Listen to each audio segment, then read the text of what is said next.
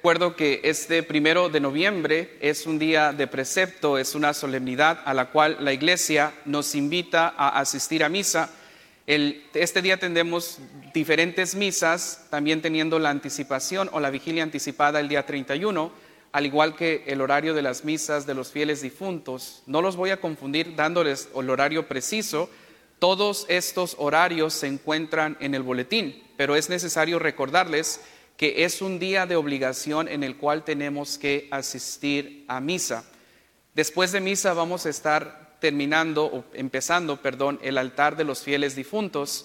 Les pido que en el transcurso de esta semana, de aquí al siguiente viernes, traigan las fotos de sus seres queridos. Las pueden dejar en la recepción.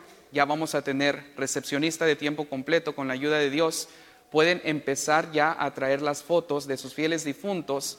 Es una foto estándar, una foto regular. No me vayan a traer el cuadro gigante donde está toda la familia. Porque recuerden, hay muchas fotos que poner. Es una foto regular. Si tienen duda acerca de las dimensiones de esta foto, llamen a la oficina y en la oficina les decimos de qué tamaño es la foto, porque todos los marcos son del mismo tamaño. ¿Qué otra cosa les tengo que recordar? Ah, el jueves, recuerden, el 2 de noviembre, la misa, que es usualmente a las 7, va a ser a las seis y media y va a ser bilingüe, y las confesiones comienzan a las 5 a 6.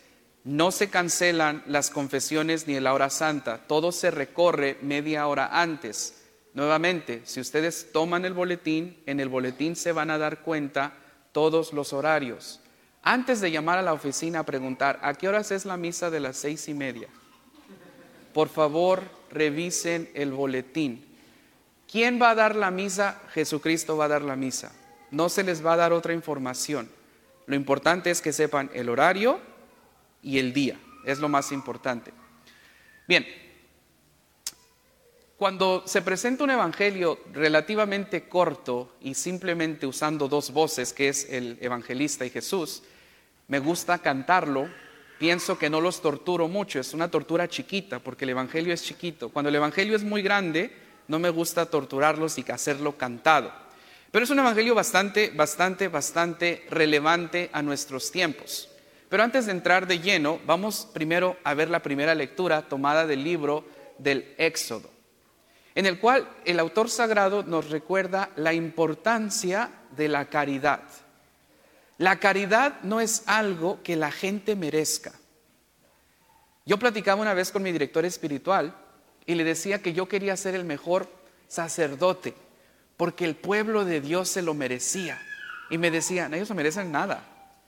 Y yo, ¿cómo puede ser? Dice, la gente, por naturaleza, los seres humanos, somos a veces bastante egoístas. Y es necesario que tú des lo máximo por Dios y reconociendo en ellos su dignidad de cristiano, reconociendo en ellos el amor que les tienes que tener. Pero de merecer se merecen nada. Y yo me tomé esas palabras muy, muy en el corazón, muy en serio, sí. Y lo digo por mí, yo tampoco merezco nada. ¿Quién soy yo? El hecho de que yo sea sacerdote no me pone más arriba de ustedes, al contrario, me hace un servidor de ustedes, un servidor, no un empleado. Yo no trabajo para ustedes, yo trabajo por ustedes y con ustedes. Es importante tener eso en mente, que cuando trabajamos en la iglesia no es un derecho, es un don de Dios.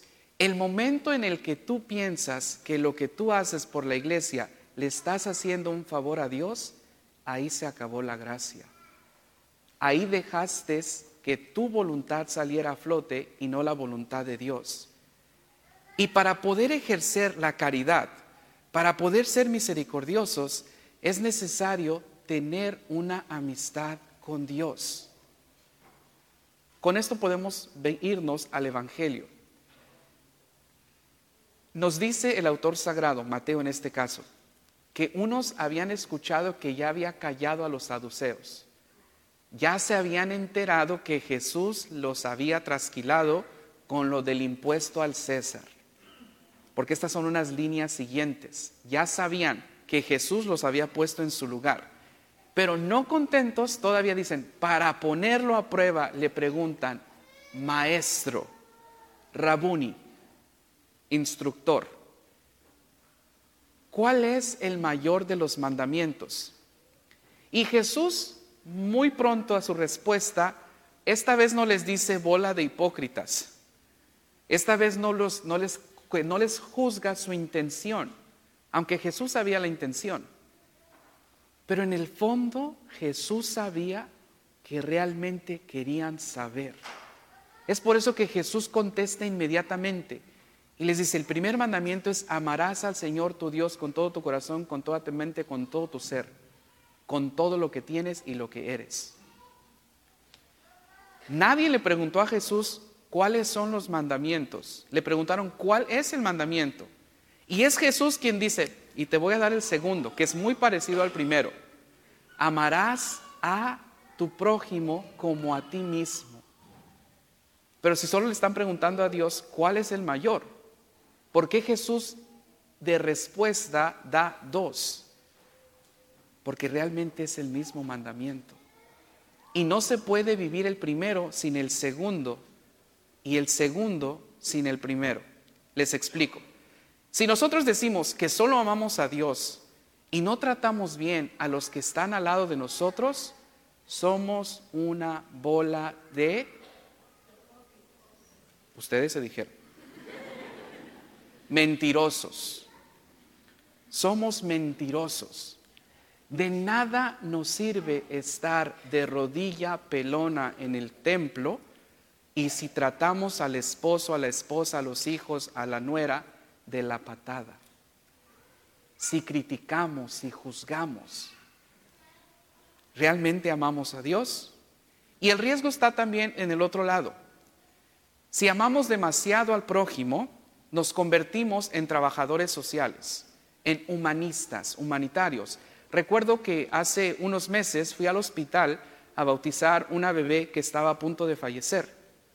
Y uno de los capellanes, una de las personas del hospital, no quiero decir el nombre del hospital para no avergonzar a Vanderbilt, pero cuando entré, el capellán se portó muy amable, muy, muy amable, padre, pásele. Y la verdad que eso me sorprende de dicha institución, porque cuando un sacerdote se para en Vanderbilt, nos tratan peor que a no sé quién.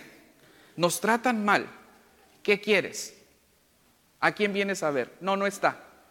No les exagero. Cada que tengo que ir a Vanderbilt es un dolor de cabeza. Entonces a mí me llamó mucho la atención que este individuo me tratara con tanta amistad y con tanta concordia. Dije, algo quiere. Dije, este quiere algo. Dije, es como los de San Felipe. Este me está, este quiere algo y en mi amistad no es. Entonces a mí se me hace fácil preguntar para hacer conversación. Bueno, ¿y, qué fe profesas? ¿Qué fe practicas? Y me contesta, ninguna. Yo soy humanitario. Dijo, humanitario, ¿y esa cuál es? Yo sacando el libro, esa no la conozco. ¿Cuándo salió esa? Ayer, porque todavía no está publicada en las nuevas religiones que salieron. Y me dice, a mí me importa la persona que la persona esté bien. Y dije yo, uy, qué grave error. Es el hombre adorando al hombre. No podemos poner por encima al prójimo que a Dios, porque entonces no hay un orden. Y cuando estamos en un desorden, las cosas no van bien. Les sigo explicando. Primero Jesús nos dice, que hay que amar a Dios con todo el corazón, con toda la mente, con todo el ser, con todo lo que somos. Solo así podemos amar al prójimo. Es en ese orden. Para uno poder amar al prójimo, primero uno tiene que amar a Dios. Pero todavía me voy a hacer un paso o unos pasos más para atrás. Antes de decir que amamos a Dios, antes de cumplir con ese mandamiento, ¿saben qué es lo más importante y lo que nos lleva a ese amor? Es dejarnos amar. San Juan nos dice, Él, nosotros podemos amar porque Jesús nos amó primero. Dejarnos amar cuesta. Ahora, no me refiero a un amor cariñoso, cuando los esposos todas las mañanas, mi amor, qué bella te ves, qué hermosa, cada día estás más bella. Y las esposas le dicen, mi amor, cada día estás más esbelto, más joven, más varonil. Pero cuando te llevo al concierto de Romeo Santos, gritas más que yo. Me preocupa tu hombría, amado mío. No me refiero a ese amor, a esa muestra de cariño, que es buena, el agarrarse la mano, el decirse que se quieren, eso es parte de. Me refiero al amor que nos llama a la perfección. El corregirse, el decirle a tu esposo, porque te amo, te tengo que decir lo siguiente. Y hacerlo, discernirlo, pensarlo, ponerlo en oración. Porque en el momento en que empezamos a gritar, el momento en que empezamos a acusar, no logramos nada. Y el dejarse amar implica que lo que te están diciendo lo aceptes, lo recibas. Padres, ustedes, ¿cuántas veces no han corregido a sus hijos? ¿Y cuántas veces los seguirán corrigiendo? Les repito, todavía a mí mi mamá me corrige. Le digo, pero mamá, yo soy perfecto.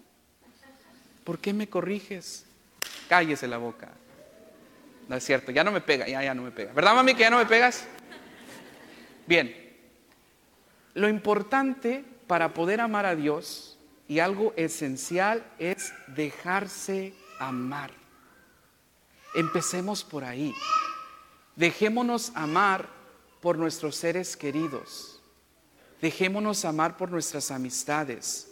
Que cuando nos digan algo, lo tomemos con bien que cuando nos corrijan, que cuando nos llamen la atención, que cuando nos digan un reproche, nosotros sepamos recibirlo. Se los digo yo que mi vocación requiere que constantemente esté escuchando. Un día me gustaría que alguien me dijera, Padre, yo quiero estar con usted todo el día para ver lo que hace. Yo encantado de la vida. Las llamadas que tengo que contestar, los correos electrónicos, las conversaciones que tengo que tener, las faltas de respeto que a veces me toca lidiar. No me estoy quejando, aclaro. Pero a veces al final del día digo, Señor, ayúdame a recibir todo lo del día de hoy conforme a tu voluntad. ¿Es fácil? No. Saben que soy de mecha corta. Ah, es cuando aquí dicen, no, padre, no, usted no, usted no. Allá en otras iglesias sí, aquí no. No lo están diciendo. No, no, no, no sé por qué, no sé qué, no, no sé qué es lo que no está conectando aquí. Bien, dejémonos amar para poder amar no solo a Dios, sino al prójimo. Y recuerden que no podemos decir que amamos a Dios ni a los demás si nosotros no nos amamos a nosotros mismos primero.